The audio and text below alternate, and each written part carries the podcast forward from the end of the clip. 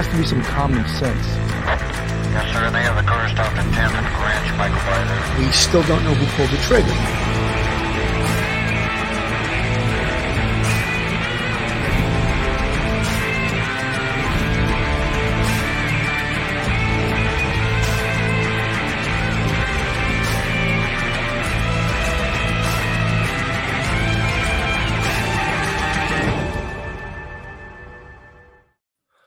Everyone, and welcome to Police Off the Cuff Real Crime Stories. I'm your host, retired NYPD Sergeant Bill Cannon, 27 year veteran of the NYPD. I just want to acknowledge before I go into today's topic, which we're going to speak a little bit more on the Henryetta, Oklahoma investigation. Uh, I just want to acknowledge that uh, Lori Vallow was convicted, and it's good news for everyone now. The second half of that case, we got to ho- hope that. Uh, he gets the same in, in a jury verdict. But uh, evil, evil person. And I think a lot of people had covered that case once the verdict came out, and uh, the wheels of justice, you know, turned slowly, but they wielded a swift verdict and the correct verdict. And I think we're all we're all happy that uh, I mean you can't even think of how horrific that case is. I use the word horrific a lot because we're covering real crime and true crime. And obviously, the, everyone that's been following that case, that's good news. And there's other cases across the country that um, we hope results in the same guilty verdicts. You know, this case, of course, we I'm referring to the Henryetta, Oklahoma case, the the perp Jesse McFadden, who was a a convict who was released way too early, and as a result of that, we see what has occurred here besides the fact that there was this was another horrific crime six young people lost their life and uh, you know he jesse mcfadden allegedly committed suicide. I mean i don't trust this investigation uh, and I, I that was left to the local police. They couldn't close this case fast enough. We spoke about this numerous times how there was so much more to investigate and they they just wanted to close this case and walk away from it. And if not for Justin Webster, the father of Ivy Webster, this case would have probably just been been closed shut. You know, th- this gentleman on the right there. If it wasn't for him and his outrage and his his articulating his outrage to the police and to the press, and he's showing a light on something that should never happen. A, a, police work that was just incomplete, poor, uh, inconclusive. I really would like to know how they determined that this whole case uh, was was a result of, of, of a murder suicide, and I believe that could have happened. However, how I want to know scientifically, how did they determine that? What determined that? After all, the bodies were sp- spread throughout this property here that you're seeing on the screen. How was it determined? Was there gunshot residue on the victims? Was there, was there tattooing from a firearm on the victims? What scientific way did they determine that this was a murder suicide? Was there a note left? A note is inconclusive at best. So I really want to know that. I really want to know um, those are the three children that uh, the wife of Holly Guess, you know, and we're hearing now that potentially she was involved in this too, and it makes sense. How was was he capable or enabled to do something like this unless she was down with it? You know, what woman would say, "Oh, what are these restraints behind the bed? What are they? What are they for?" Of course, she knew about it. And I think that we have to understand that, you know, we have to really be in our children's lives more. And I'm not saying you're not, uh, but if you're not, get involved. You know, they talk about how do you know if your kids are having a sleepover? How do you know what is at the other end of, of the sleepover? Do you know the parents? Do you know who's in that home?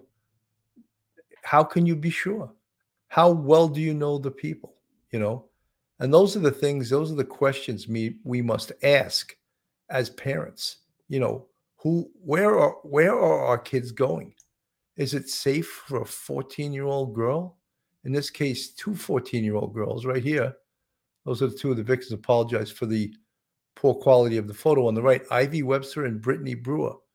What was the how were they invited? How did they know these people? Uh, did they know them from school? There's a little bit better of a picture there.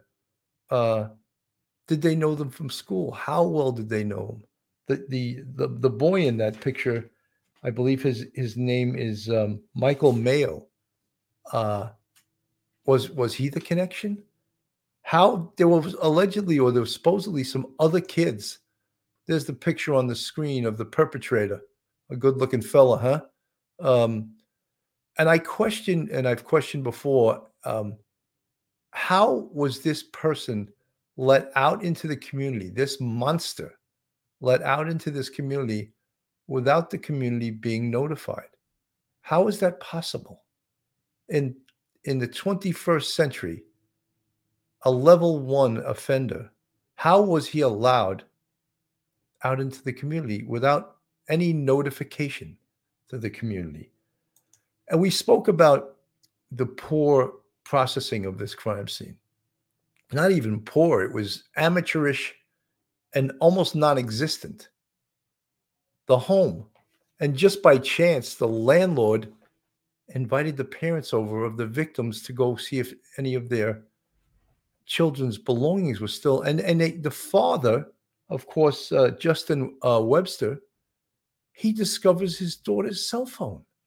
And and the police the, the, the officer on the scene oh, what good would it do to, to take that? Or, oh, or what good would it do to process this evidence? We know what happened. This case is closed. You know i i can repeat over and over again uh, poor, poor, training uh, probably not a lot of dedication to his job um, you know we can criticize and criticize but the important thing right now is that they get it right now. Can they correct? Can they uh, can they undo the bad job that was done? Yeah, well, they can because they're going to pick it up from here. And the Oklahoma State Bureau of Investigation, as we all know, has now taken over the case. And what is their job? What do they have to do? Their job is multi, multifaceted in this world of criminal investigation, and if you're a true crime aficionado, you watch Police Off the Cuff, you watch Duty Run, you watch Ed Wallace on Duty Run, you know that the crime, the crime scenes, processing of crime scenes is a science, a very important science. And largely this day and age, it comes back many times to digital evidence. What do I mean by digital evidence? cell phones, text messages, computers, uh, GPS, cell site information on the cell phones, the communications in a cell phone, the texts and the calls gives us a timeline.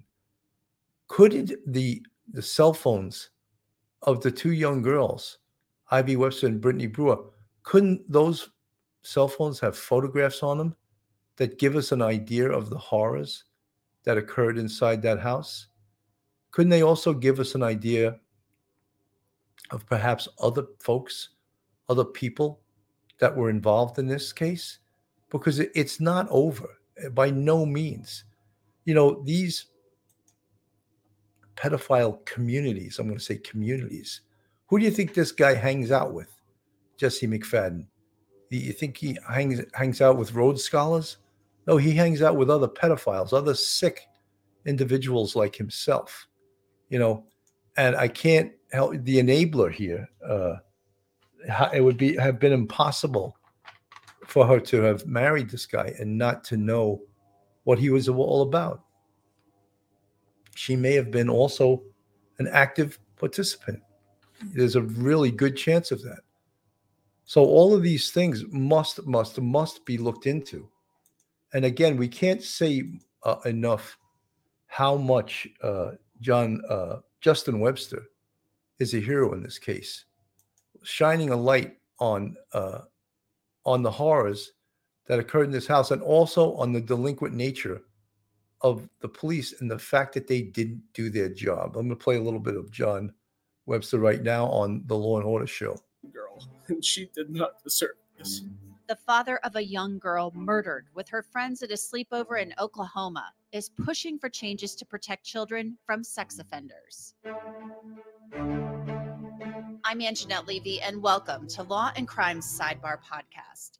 Ivy Webster had just turned 14 when she was murdered along with her friends at a sleepover in Henryetta, Oklahoma, a little more than a week ago. The man who killed her, convicted sex offender Jesse McFadden, was the stepfather of her friend Tiffany Guess.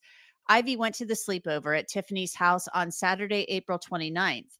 The next day, Ivy's parents reported her missing when they couldn't reach her.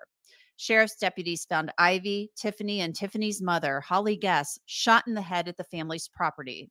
Also killed, Ivy and Tiffany's friend, Brittany Brewer, and Tiffany's siblings, Michael Mayo and Rylee Allen.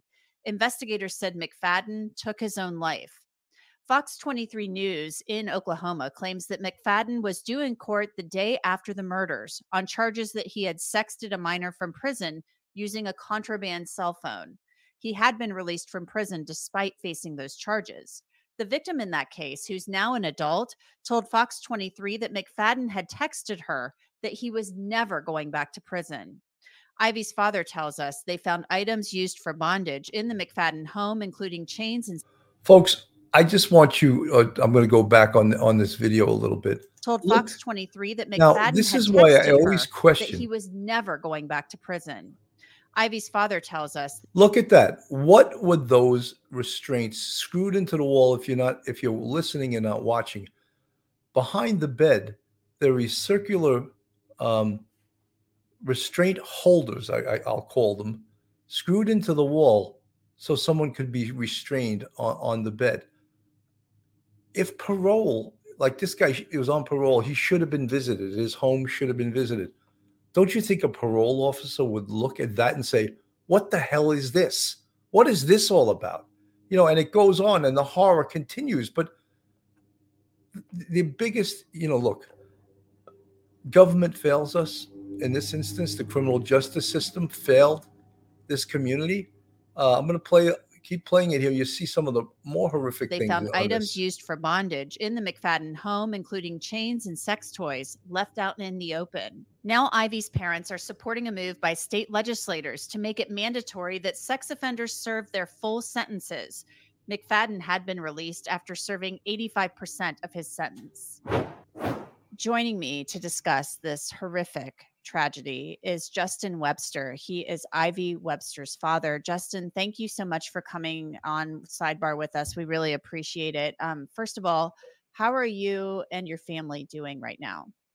We're trying to stay together and close as we possibly can to help support each other. And um, we're trying to come up with new initiatives to help pass our story and get her story out there so other people could use it to help change laws within their states and to help us change the laws here and to you know folks you wonder you know a, a parent just had his 14 year old girl murdered and not just that probably horrifically abused before that. How did they cope with this? How that they get by day to day. And again, the mantra that we all use when something horrible happens is one day at a time. And that's all you can do is try to live your life one day at a time. But must be very, very, very difficult to live that one day at a time because this is, you could see how busy he's keeping himself. And that's purposefully because this horrific act occurred and he needs to keep himself occupied so he doesn't think of the horror that occurred here. To start protecting these kids around our country. And, and let's talk about that. There's been a push uh, since this happened just in the last several days to change the laws in Oklahoma so that sex offenders are not allowed to get out of prison after serving only 85% of their sentences because of things like good time credits and things like that. So you are obviously supportive of these measures. not only are we supportive of their measures, but we're also supportive of congressmen being uh, transparent with us and open with us on the process of how that works. So he is trying to find a bill that was already created uh, before this session, and he wants to scrap the language in that and to basically reform the law that's already put to change those three measures: the 85% rule, the good behavior, and You know, folks, pardon me, but I think that, um, and no disrespect to Mr. Justin Webster here, but we're reinventing the wheel. These ideas are there. And, you know, I, I- there's a sort of a movement in this country that tries to get people to think that prison inmates are good people. You know, they served their time, they paid their debt to society. I'm going to tell you right now, you never you know, as they say, have your head on a swivel. You never turn your back on a former prison inmate, you know, because that's who he is, or that's who she is. All right. They're not going to change because they did 20 years in prison. In fact, usually they get worse. So when when we hear these these things like, oh, we want to make sure that they're never let out, I mean, that's common sense. But guess what? Common sense is not that common, especially in the criminal justice field, especially in uh, corrections. You know, someone objected to me the other day in the chat using the term woke, but that's what it is. You know, these woke progressives think that these people that that commit these heinous crimes, oh, they paid their debt to society. Then have them move in next door to you if you really feel that way. If you feel they're, you know, they should be treated just like everybody else. This guy, uh, Jesse McFadden, he needed supervision you obviously do you just let someone out that did 20 years in state prison let them out you know i have so many questions about him. What was he doing day to day? Did he have a job? Did he had a computer a cell phone? I think i bet you there was more felonies committed on his cell phone than you can imagine. Why was that unsupervised? Again i keep stressing why was he allowed out unsupervised? Uh Lula Morocco, sexual offenders and pedophiles never change, cannot be rehabilitated. Lou, you're so right. And uh, with that in mind, why was he unsupervised?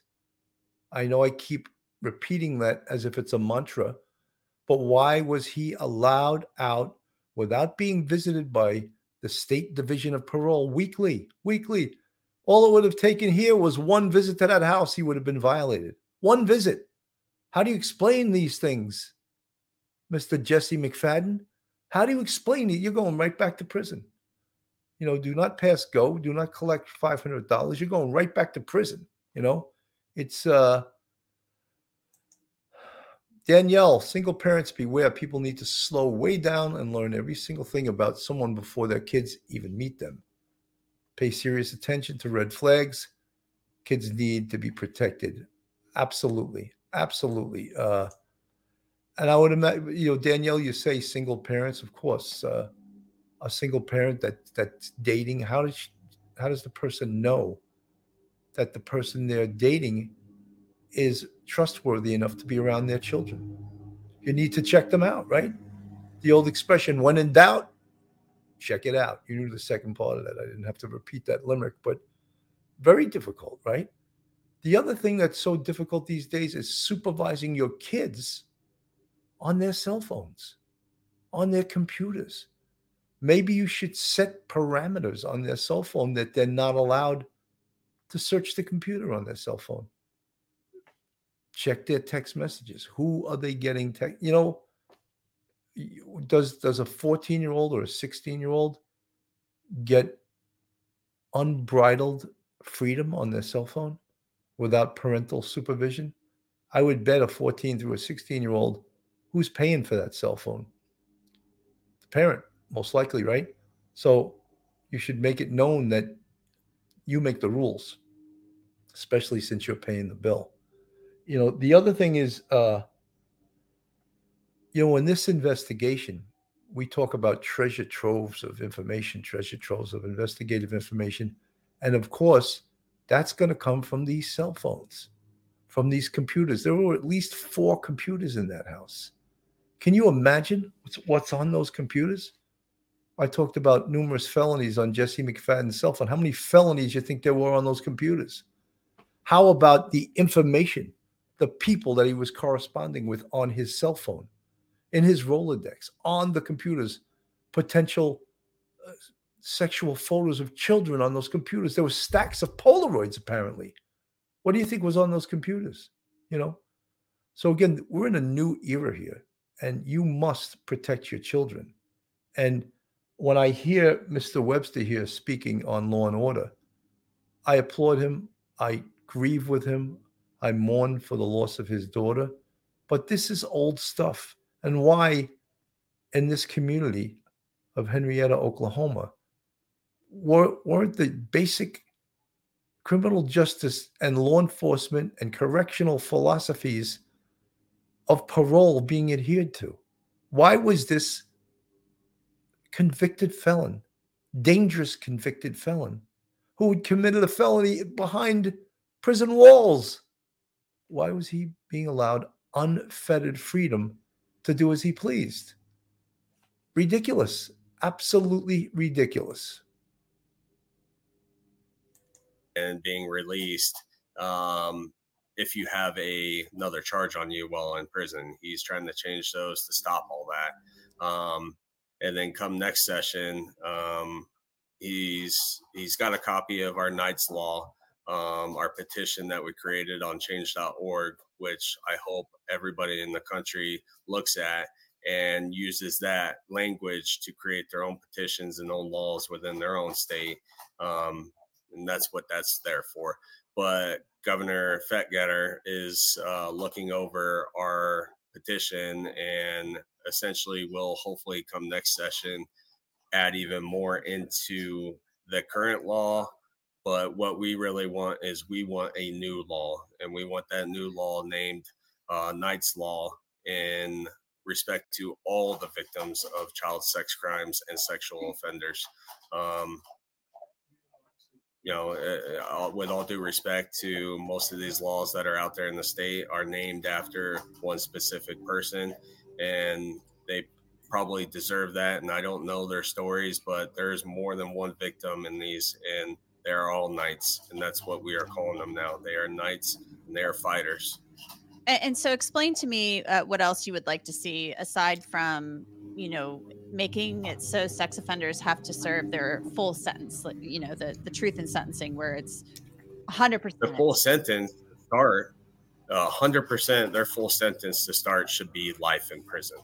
Um, if sexual offenders have the ability to destroy a child's life with their acts that they do, whether they murdered the child or.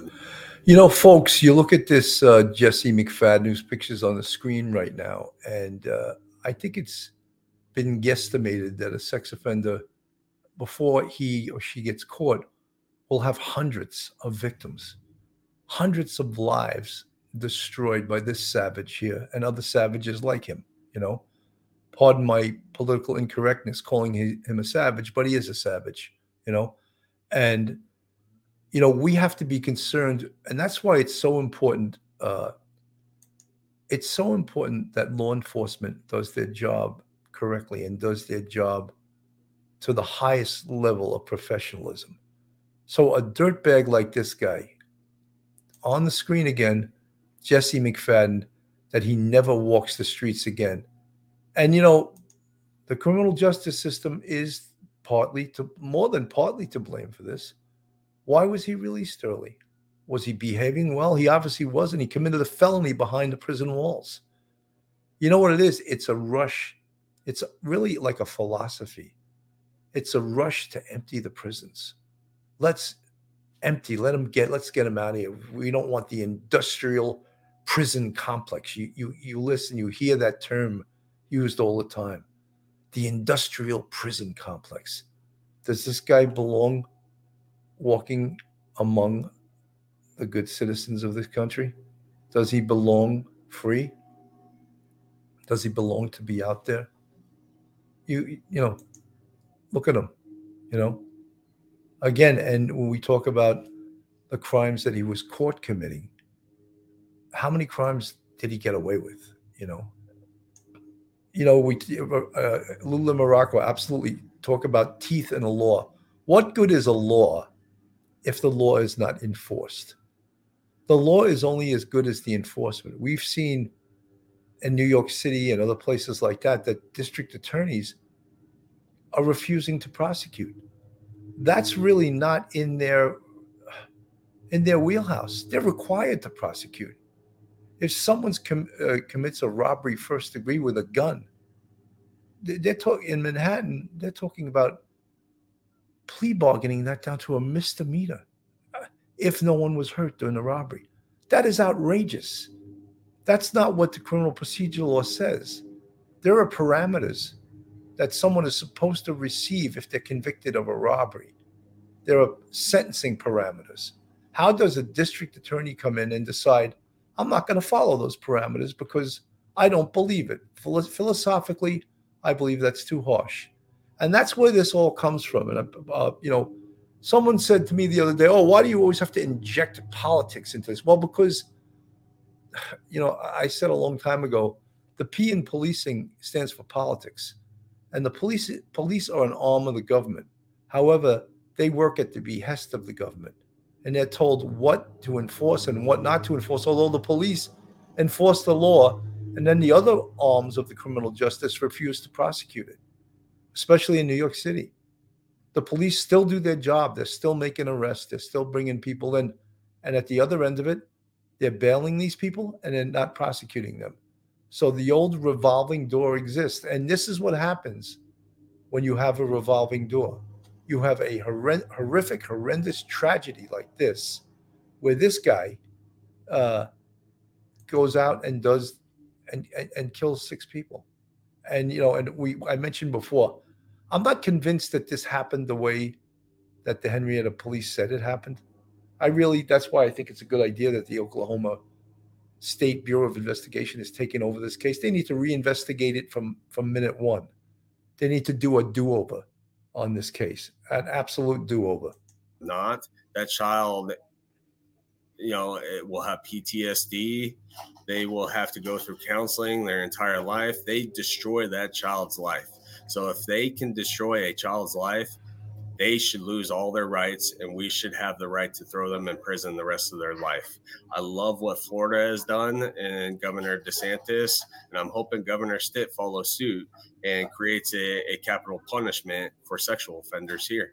These these monsters, that's what they are. They're not human beings. They are monsters and need to be locked up for life or put to death. Justin, I want you to first of all um, tell me, or, you know, second of all, here, tell me about Ivy, uh, your daughter. First of all, uh, tell me about what kind of child she was.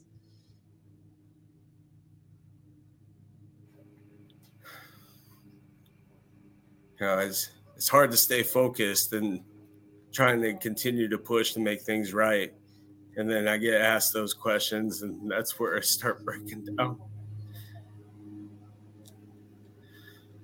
Ivy was the most amazing girl, and she did not deserve this. She was loved by everybody, and you know, I keep telling the story of going to the school the day after and just wanting to make an appearance at the school for all her friends who she was loved very dearly by. And I went to her locker and I started reading all the notes that were left in her locker and most most of all of them explained of how good of a friend she was and when that specific person that wrote that note in those notes because there was probably 10 or 15 of them that i read you know when i needed a friend most you were there for me. When i was being picked on you were the one that defended me. You were the, you were the best thing that i could ever ask for. She is truly missed not by just our family but an entire community she was amazing. She played softball. That was her favorite thing to do. She her and Tiffany, and that's that's the other thing about this story is we didn't just lose Ivy. It was just a weekend before that we were telling Tiffany that we're going to give her a key to our house because of how much she was here and how those two girls were connected at the hip. They did everything together. Folks, this is so heartbreaking, so raw for this uh, father, Justin Webster, talking about his daughter. You know, he's breaking down, and we in law enforcement, these uh, these are the people that we work for. You know, uh, I, I, sometimes quote the book um, "Practical Homicide Investigation," and uh, Vernon Geberth, who wrote that book, he he always he says in the book that we, meaning us investigators, law enforcement, we work for God. We are the person that speaks for the deceased. And we're the one that's going to get justice for the deceased and the families of the deceased. And I believe that, you know, and that's why law enforcement needs to perform at a level of excellence, especially in cases like this. And we've seen it across the country. We've seen excellence in certain police departments, brilliance, and we've seen horrible police work also. Conversely, you know, I always mention the uh, the case in Memphis with uh, thinking of the mother who was the jogger. Um, now it's escaping me her name. The police in Memphis and the FBI they did an incredible, incredible job. Uh, the case, the perpetrator was identified in 24 hours. And I believe they had him in 24, 48 hours. You know, you watch that show on TV, Eliza Fletcher. Eliza Fletcher. That case affected me. And, you know, even though I wasn't uh, boots on the ground investigating that case, it really did have an effect on me. A, a mom jogging at 4.30 in the morning, just kidnapped off the street by some savage, you know, and these cases demand excellence, demand excellence from law enforcement. And when less than that is delivered, it hurts everyone. Folks, this is Police Off the Cuff, real crime stories. If you like real crime, true crime from a police perspective, go on our YouTube and hit that subscribe button. Give us a thumbs up. Ring that bell. Make comments. We love to read your comments. We love to respond to your comments. I try to respond to as many comments as I possibly can. I can't respond to all of them. Some of them, I, I, I you know, I also realize everyone has a right to their opinion, and I don't always agree with everyone's opinion. Well, of course, you would never would. You never would agree with everyone's opinion. But when I agree with you, I give you a thumbs up. When I don't, I'll, I leave it blank. And if it's disrespectful, I may jettison you from the chat. That's just the way it is. You know, I'm not going to let someone be disrespectful on my chat line and my on my show. You know, but uh, I respect your opinions as long as it stays uh, respectful. Um, if you want to uh, contribute to us financially, we have a Patreon with three different levels, and we also have a YouTube channel membership. And you see the folks in the green font; they're part of our YouTube family, our friends, our subs. Uh, our fans. Some people object sometimes. What do you call us your fans? Well, that's what you are. You're our fans, you're our subs, you're our friends. Whatever you want to be called. Anyway, uh, we appreciate you. Stephanie Stinner, when the U.S. does not have a common enemy to fight, our citizens start paying too much attention to what the truth is. So they create problems to then save us from the police work extra to near us. Well, you know something, Stephanie, there's a lot of problems. And one of the big problems across the nation has been, and this is my opinion, and you can agree or disagree with, is the war on police over the last five years. We saw two years of riots that uh, p- people were calling for to calling for defunding the police, and we we've seen how that's worked out in cities that tried it. Uh, it it's ridiculous. So when you don't get police excellent excellence. Partly it's that they're not investing enough in their police department, in training, and paying them a good salary so they get the best possible candidates and treating them with respect. And when the police are treated with respect and given the proper training, paid a good salary, and treated with respect by politicians and the community, they will rise to the occasion and it will become a professional organization that every community can and should be proud of of their police. But there are communities we saw in this case. This this this was not professionalism. This was some of the worst police investigative work I've seen anywhere in the country. Uh, just the fact that they tried to walk away from this. You know, we spoke about in this investigation cell phones and computers. When you get the information from a cell phone, and if you guys were watching True Crime, one of the things that's necessary is to get search warrants on these cell phones. And you may you may ask why? Why do we need a cell phone? The, the, the per- people whose cell phones are, are dead. Well, because if we come up with any evidence in those cell phones that we may want to use in a future prosecution, we have to do it correctly. We have to do it by the letter of the law, you know. And if we don't, there's something called the fruits of the poisonous tree. You hear that term, and all you folks out there with law degrees and that, have studied law, the fruits of the poisonous tree doctrine says that evidence that is obtained illegally will be suppressed. And that will be the first thing that a defense attorney will do. So that's why law enforcement must collect the evidence correctly and by the book legally. So, yes, all of those, it's a lot of work. That's probably why that local police department wanted to raise their hand and say, We're done. Because it's, you're talking probably another six months to a year of work on this case. Do they have the personnel? Do they have the resources? Do they have the fin- finances? Do they have the know how? Do their officers have the training to undertake an investigation like this? I think not, based on some of the things they said. Uh, so yeah, it, this is all important. And I mentioned invest. Look, investigation was what I did uh, out of 27 years in the NYPD. 16 of them, I was a sergeant in the detective bureau. Right, the NYPD Detective Bureau, which is widely recognized around the world as one of the greatest, if not the greatest, detective uh, bureau in the world. All right, so I was in the, the NYPD Detective Bureau for 16 years. I started out uh, as a RIP sergeant. Everything has an acronym on the NYPD.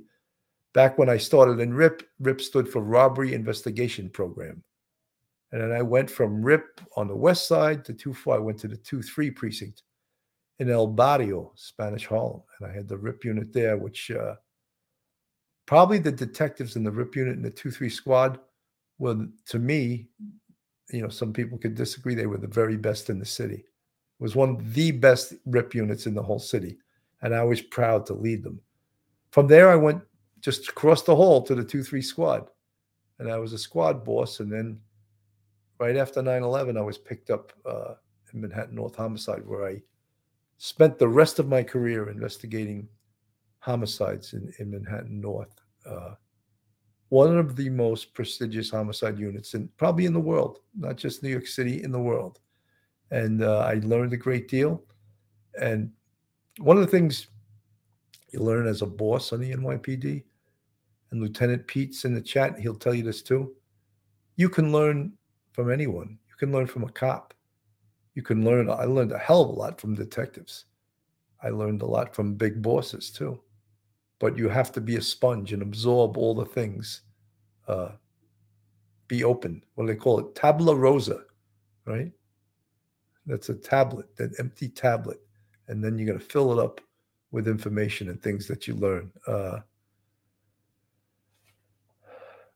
the dude, the dude had news channels pushing propaganda of McFadden months before the entire thing happened. Go figure. You know, I think a lot of times also the, the press tends to be progressive also, and they take the side in many cases of uh, of prison inmates. Let's get back to the investigation. Information that they garner from these cell phones that could potentially start a whole new investigation an entire they could ensnare an entire web of pedophiles just from the information that they can garner from these cell phones and these computers at this location. As I used that expression yesterday, birds of a feather flock together. You know, uh, who do you think that the Jesse McFadden hung with?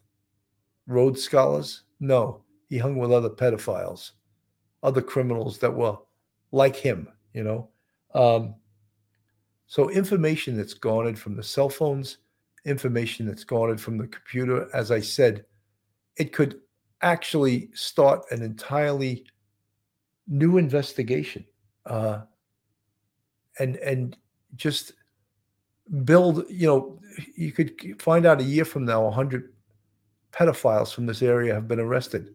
They could probably tie it right back to this case because they're going to get a tremendous amount of intelligence from these cell phones they get a tremendous amount of intelligence from these computers they're going to get a tremendous amount of intelligence just through a search of that house look at all they had supposedly five inches of polaroids of kids they now have to connect those kids to where are those kids right now? Who are those kids? Are those kids missing? Who are those kids' families? Uh, we don't even know some of the other things. Once the Oklahoma State Bureau of Investigation does a thorough search of both that house and the land, this could start a, an entirely new, huge investigation. You know, they got to look into the sex offender community in Henryetta, Oklahoma. Who are these people? And how do we tie them together? Well, again, the computer, cell phones, interaction. As I said, birds of a feather flock together. And this investigation could be a huge feather in the cap of the Oklahoma State Department of Investigation. We're going to watch this over the next year. Uh, a big investigative resource here is, of course, interviews. You see these people on the screen right here. The interviews of the friends of these kids. What did the friends of these kids know? What did they know about this house? What did they know about Jesse McFadden? I just, again, a treasure trove of intelligence, a treasure trove. And I always like to say when I was teaching, uh, when you ask questions, you get answers. And when you get answers, you get more questions. And that's how investigation works. That's how we get more and more information. And it's so important to ask the questions, uh, to ask the right questions, and to use questions again to get answers uh, and keep building upon that. And when you start asking these questions, you'll be you won't be shocked to to, to see where it leads. What do you think this is going to lead? It's going to lead to a criminal enterprise, to a huge criminal enterprise. Uh, you know, the information also that undoubtedly Holly Guess who was married to Jesse McFadden. You know, I would like to know, and I just hear there's nothing, there's no um, concrete evidence of this. How did she meet this guy? Was she one of these people that or pen pal with prison inmates? I never understood that. It's like digging into the sewer for to go fishing. Are you kidding me? Like women that go troll prisons or men that troll prisons to meet a member of the opposite sex. I, I don't get it. It's like the lowest common denominator. People going, meeting people that are in prison. I, I just it defies all logic to me. You know, uh, it it just doesn't make any sense. Yeah, some of you out there, fuzzy doxy, saying sick. Yeah, very sick. Uh, it just just in, incredible uh, that that people do that. But there are people that do that. There was some idiot that was trying to be a pen pal of Bryan Kohberger, saying she was in love with him. Like, please, are you kidding me? Just get out of here. I mean, just a you know, I, don't have enough disdain for someone like that. Really, you you want to go that low? You want to dig into jails and prisons to meet people? You got some serious issues, you know I just do not get that. Uh, uh, dumb as heck. Yeah, absolutely. Uh, they should remove prison pen pals. Only the prisoner's family should be able to communicate with a prisoner. You know, I think, um, Jay, it's a matter of like control. They want to be able to control these people that have 24 7 to plot, to scheme, to scam, to do diabolical things, and they want them uh, they want them occupied. So I think they allow them more latitude than you and I, free people in the outside world, would think that they should have. Jennifer, thank you for the $5 super sticker. I wonder why none of the kids went to the cops. She was a pen pal of his, as they say. You know, well, most kids are not going to tell on their mom, you know. But what kind of brain does she have that she's trolling the prisons for a mate? And then the guy gets out and she has him move in with her children and her. Move into, I'm sure he's a great earner, you know. I said that sarcastically. I'm sure he was a loser and probably was just a parasite, you know.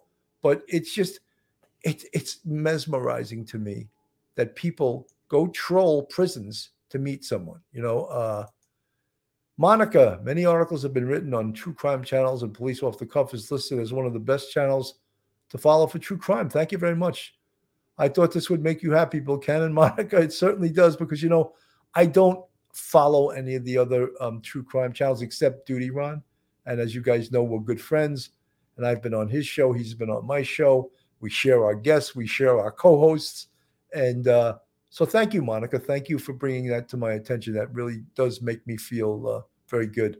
Uh, Scott, there's got to be some truth in the fact that the pen pals of inmates know exactly where the significant other is. Of course, and Scott, you know that at least in New York State, all mail of prisoners is opened and read by prison officials. All telephone calls are recorded and listened in on. So they know, prison inmates know they have no real privacy. They don't deserve privacy. They're convicted felons and they could they plot 24/7.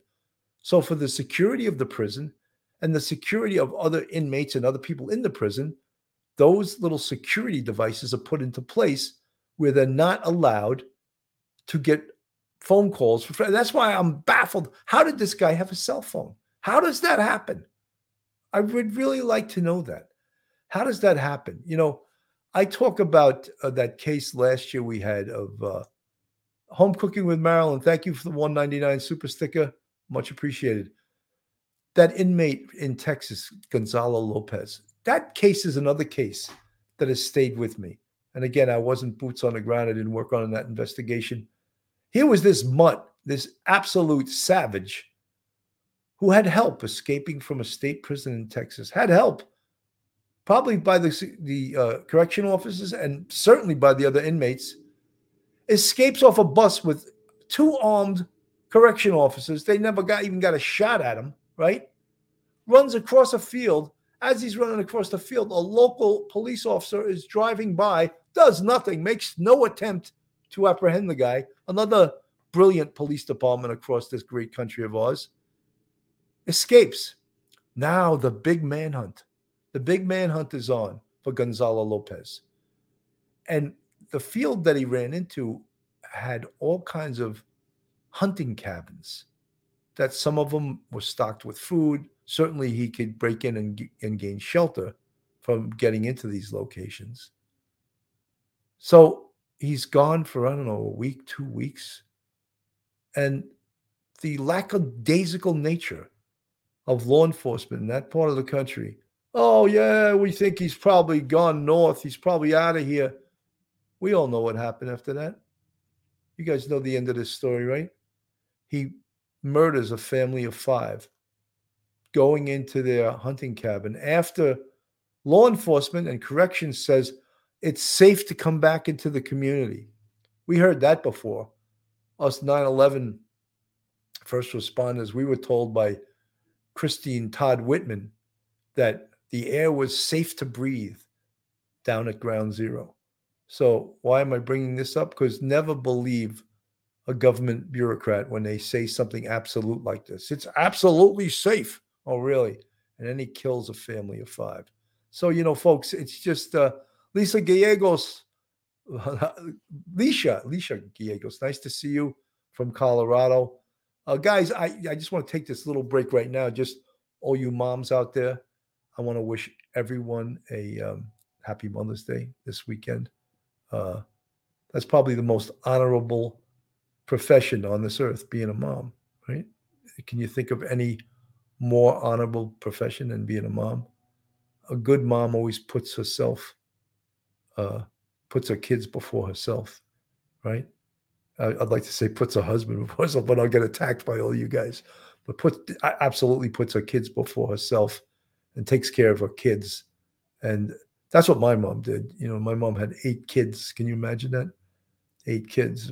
She just uh prying Paula, thank you, Bill. No, thank you guys for being the great mothers that I know 99% of you are, you know, and uh it's a sometimes a, a thankless job, difficult job, right? Mom's got to know, mom's got to have intuition. Mom's got to look out for the kids, got to help feed their kids, clothes on their kids' back. The era of the one income family pretty much is over, right? Almost every family across this country, you need to have two incomes to support your family. Uh, Lieutenant Pete, thank you so much. Lieutenant Peter Pranzo, uh, thank you for wishing my wife a uh, happy Mother's Day. She's actually an, an outstanding mother too, and uh, and I know Richella is is an awesome awesome mom.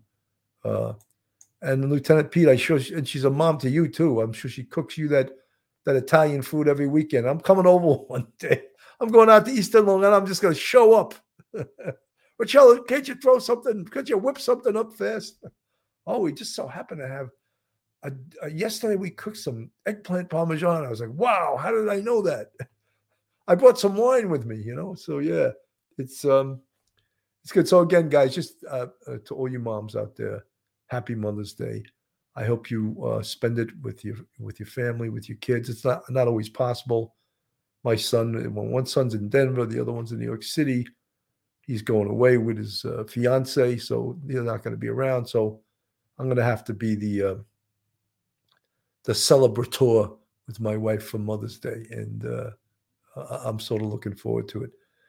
You know, guys, these are the cases that uh, that I well, I shouldn't say I like to cover, but it's sort of in my wheelhouse and my expertise. And when we cover these cases across the nation, and we see uh, just some of the mistakes made, uh, and y- you know who suffers for this. It's it's the community. It's the people in a community that suffer when law enforcement doesn't do their job correctly. You know, it's definitely definitely uh, the community, and it's not always the police department's fault. You know, you can blame it on a lot of things, from what I understand. And someone online the other day, I think Mike Geary looked it up for me. He said the police department there is woefully underpaid woefully uh, undertrained. And as a result you know you get what you get. When i'm not saying that that's okay it's not. But if you want a professional police department you have to pay them. And you have to train them. And you have to continuously send them to training. You don't just get trained in the police academy and they throw you out there and they said okay nothing changes over the 20 something years you're going to be on this job. You got to constantly seek more training. And because um, you know who else is between chaos and this guy right here on the screen?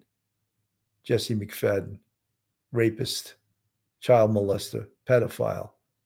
Who stands between him and the public? Well the answer is the police you know and they're supposed to be standing between them and exacerbating situations is you know people that think it's it's it's uh it's cool to date a prison inmate. Yeah it's really cool you know and brings this prison inmate to her home with her kids. Uh you know just just horrific uh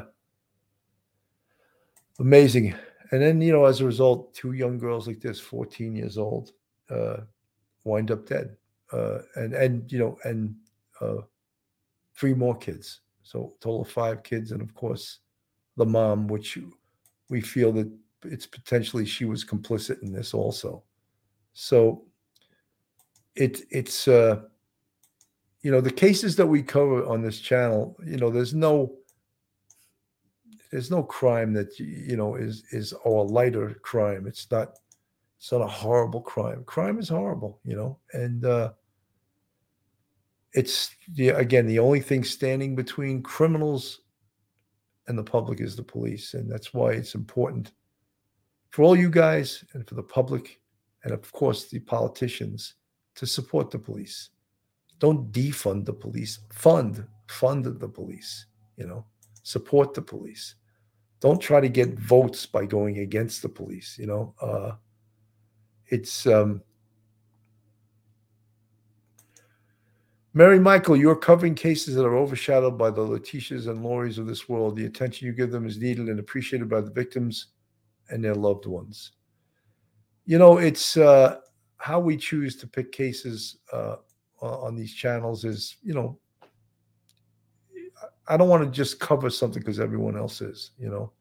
I think it's important uh, to shine a light on a lot of different things, a lot of different cases. And uh, this case sort of uh, attracted me, not not immediately, but uh, after a couple of days, because it's just it's just a you know a crime that uh, that deserves deserves a lot of attention. For this man you see on the screen, uh, Justin Webster, you know, and his family, his kids, and uh, the community, and the fact that he's so passionate now about getting justice, you know, and uh, that's you know it's so important.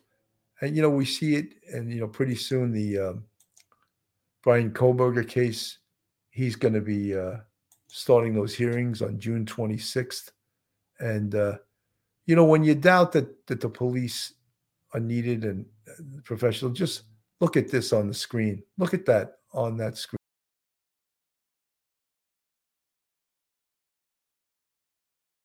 Um, uh, like some of the the marijuana gummies and stuff that we were finding um, that that was purchased that weekend um, i believe the day before if not that friday before. Um, i had a receipt in my hand from walmart from the bag that had the empty package for the padlocks in it and some additional chains in my hand and uh, I set it on the kitchen counter when the deputies asked us to get out of the house um, after we found some more evidence for him. That was the third time we went back there. And so there he finds some padlocks and some chains and with a receipt. There's where investigators should also be following up. Where did they buy this from? How often were they buying things like this? Do you know this guy who's been buying this stuff? Who came in and bought this stuff? It was bought at this time. Do you have video? Let's see who bought this. All of that stuff, of course, is investigative checklist things that take a long time, but that's what a professional investigator does. They do things like that. And that's why this case is not closed and it's going to take a long time to get the truth. And as far as where that receipt went after that, I don't know. Justin, um, I, I, just can't even imagine being in your shoes um, as a parent, and uh, because you you know love your children and and want the best for them and want them to be safe. Um, and nobody could have really foreseen this. Um, what do you want parents to know? Uh, other parents uh, who might be have sending their children to sleep over at somebody's house. Well, it's not it's not just only that. Um, you know, of course, we even if we looked on the Oklahoma registry, which I've done time and time again since this has happened, and Jesse doesn't pop up on any Oklahoma registries. Um, and that's the concerning thing because as a parent, you know, all these internet trolls are saying that we're the bad people for letting our daughter over there, but they haven't gone through what we have as far as entering Jesse's name in the Oklahoma registry, he doesn't pop up. So even if we did that, we still wouldn't have known because the state failed us. Um, they he's not on Oklahoma registry. He's on the United States sexual registry, but me in my mind, I would have looked up on the Oklahoma registry and left it at that because he should have been on there. Um, so do if I had to tell any parents I would say look at every avenue, every resource given to continue to try to see if your children are going to a safe place. And so, folks, I think we've learned uh, I mean, I don't know if you learned a lot from this, but I mean, it definitely gives you pause as to always want to know where your kids are. Perhaps it's not a good idea to, to have sleepovers. How well can you know the people uh, who they're staying over the house? How do you know they they have adult supervision? How do you know the adults that are supervising them are competent and not criminal-minded adults? How do you know that? Fuzzy Doxy, thank you so much for the 9.99 super sticker. Great job as always. Thanks, Bill. Guys, I really appreciate all of the um, JoJo. I'm a supreme fan at Bill Cannon. Thank you so much. Very much appreciated. Uh, they can find out who all those cell phones belong to SM. Absolutely, they can. You know, and that's why we say this case is a lengthy case. It needs a lot more investigation. And it's a good thing that the Oklahoma State Bureau of Investigation is taking over this case because they have the resources, they have the personnel, and they have the know how to see this case through and take it to wherever it leads. Well, folks, I, I didn't realize I was going to actually do an hour today uh, to talk to you guys, but this case, um, it sort of is important to me when I talk about it and I see the horrible nature of this thing and, and realizing that not all jurisdictions uh, in this country have the same level of police investigation. And um, Snow six three nine zero, thank you for your service and for your channel. Thank you. Uh, really appreciate that. Uh, yeah, guys, it's again, it, it, it's it's a horrific situation here, a horrific crime. Uh, Jay, poets of my heart, the sheriff in my area was crooked and would steal the drugs that were confiscated. When any of the other officers tried to expose him, he ran the good officers out of town. That's a shame. You don't doubt that some of these little towns can be extremely corrupt because they don't have the same checks and balances and the same watchdogs that some of the bigger areas have. Folks, I don't want to uh, belabor this again. All you moms out there, I'm wishing you all a happy Mother's Day. Uh, enjoy the day, spend it with your loved ones, your friends, your family. Uh, have a glass of red wine for me. I've cut down a lot of my red wine consumption, maybe two to four glasses a week at most. So, all right, uh, guys, have a great day, and uh, I'll see you soon. Bill Cannon from Police Off the Cuff. One episode, just ain't enough.